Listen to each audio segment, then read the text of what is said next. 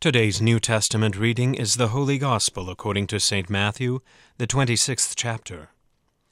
When it was evening, Jesus reclined at table with the twelve. And as they were eating, he said, Truly, I say to you, one of you will betray me. And they were very sorrowful, and began to say to him one after another, Is it I, Lord? He answered, He who has dipped his hand in the dish with me will betray me. The Son of Man goes as it is written of him. But woe to that man by whom the Son of Man is betrayed. It would have been better for that man if he had not been born. Judas, who would betray him, answered, Is it I, Rabbi? He said to him, You have said so. Now as they were eating, Jesus took bread, and after blessing it, broke it, and gave it to the disciples, and said, Take, eat, this is my body. And he took a cup, and when he had given thanks, he gave it to them, saying, Drink of it, all of you, for this is my blood of the covenant, which is poured out for many for the forgiveness of sins. I tell you, I will not drink again of this fruit of the vine, until that day when I drink it new with you in my Father's kingdom. And when they had sung a hymn, they went out to the Mount of Olives.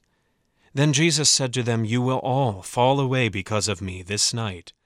For it is written, I will strike the shepherd, and the sheep of the flock will be scattered. But after I am raised up, I will go before you to Galilee. Peter answered him, Though they all fall away because of you, I will never fall away. Jesus said to him, Truly I tell you, this very night, before the rooster crows, you will deny me three times. Peter said to him, Even if I must die with you, I will not deny you. And all the disciples said the same. This is the word of the Lord. For today's meditation on God's Word, we welcome Pastor Adam Kuntz. Betrayal always comes at the end. With a look of shocked recognition, you see your betrayer for who he is for the first time. The one you thought was close, couldn't be more distant from you in his heart. The one you thought loved you couldn't hate you more. And that's it. That's the end. There's no going back or forward or on from there. It's the end of any relationship with the betrayer. It's the end of your future now that that's in your betrayer's hands. Nothing is yours anymore. Not even your own private sense of who cares about you and who doesn't. Everything is confusion, and your world is coming to an end. So, what's so special about this end and this betrayer, this Judas, this sick man who sold his Lord? And what's so special about the night on which Jesus was betrayed? Have there not been a million Judases and a million betrayals and a million sad ends and a million deeply bitter moments of shocked recognition in the history of mankind? Yes, and yes, and yes, of course. For many of us, it is not even our friends or wives or children who betray us. It's our own bodies that betray us as we age, and our hearts and lungs that betray us as life itself ebbs away. Betrayers and ends we all know. Life without end is something altogether unheard of. Or it was until this one, this Jesus, was betrayed.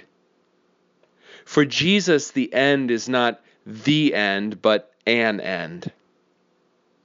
For Jesus, his betrayal and the death it brings at the hands of so many callous enemies and false friends are an end to his life and to our death.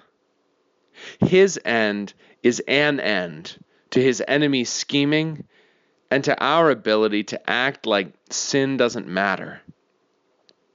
When sin was punished in the body of Jesus, broken and betrayed, when our sins made an end of our Lord, now everyone must recognize what betrayal, our betrayal, and what sin, our sin, have done to our God that one man should die for the sins of the people, that Jesus would be called what he is precisely because he will save his people from their sins.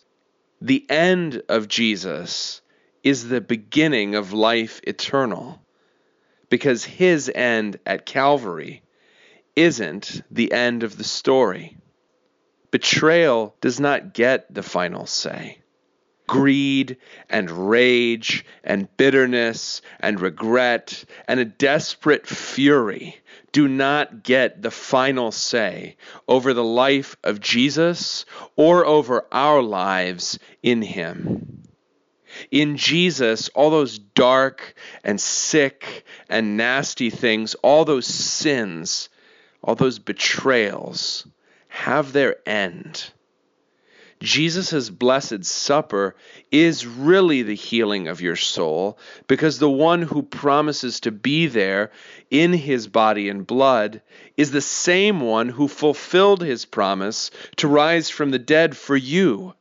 He is not faithless. He is no deceiver. He is no betrayer. He will not hand you over to your enemies, to sin, to death, to hell.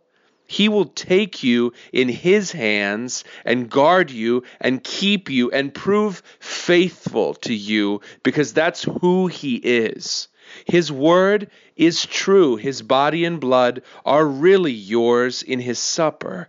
He is faithful and mighty and able to make an end of your death, and trustworthy and true to give the life He has promised.